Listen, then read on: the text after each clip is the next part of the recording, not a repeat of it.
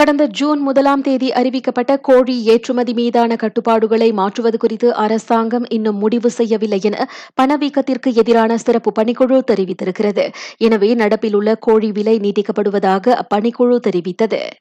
நாட்டில் பணவீக்க விகிதம் கட்டுப்பாட்டுக்குள் கொண்டுவரப்பட்டு பொருளாதார சூழ்நிலை அனுமதித்தால் மட்டுமே இலக்கு வைக்கப்பட்ட உதவித்தொகை திட்டத்தை அறிமுகப்படுத்த முடியும் என நிதியமைச்சர் கூறியிருக்கின்றார். உலகளாவிய பணவீக்க விகிதம் உயர்வாக இருக்கும் நிலையில் அந்த இலக்கு வைக்கப்பட்ட உதவித்தொகை திட்டம் குறித்து இப்போதைக்கு முடிவெடுப்பது சிரமம் என்றார் அவர். பி ஹெய்லிங் தொழில்துறை அதிகாரப்பூர்வமாக போக்குவரத்து அமைச்சின் கீழ் கொண்டுவரப்படும் என அமைச்சர் டத்துஸ்ரீ டாக்டர் வி காசியாங் கூறியிருக்கின்றார். உணவு மற்றும் பொருள் விநியோக சேவைகள் சிறந்த முறையில் நிர்வகிக்கப்படுவதை உறுதி செய்வது அதன் நோக்கம் என்றார் அவர்.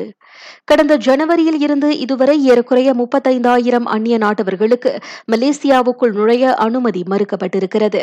நுழைவு விதிமுறை மீறல்கள் காரணமாக அந்நடவடிக்கை எடுக்கப்பட்டிருக்கிறது.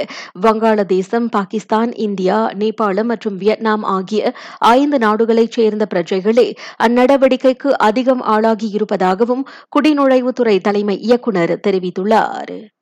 மலேசியாவுக்குள் நுழையும் அந்நிய நாட்டவர்கள் பாரபட்சமாக நடத்தப்படுவதாக எழுந்திருக்கும் குற்றச்சாட்டுகளை குடிநுழைவுத்துறை மறுத்திருக்கிறது.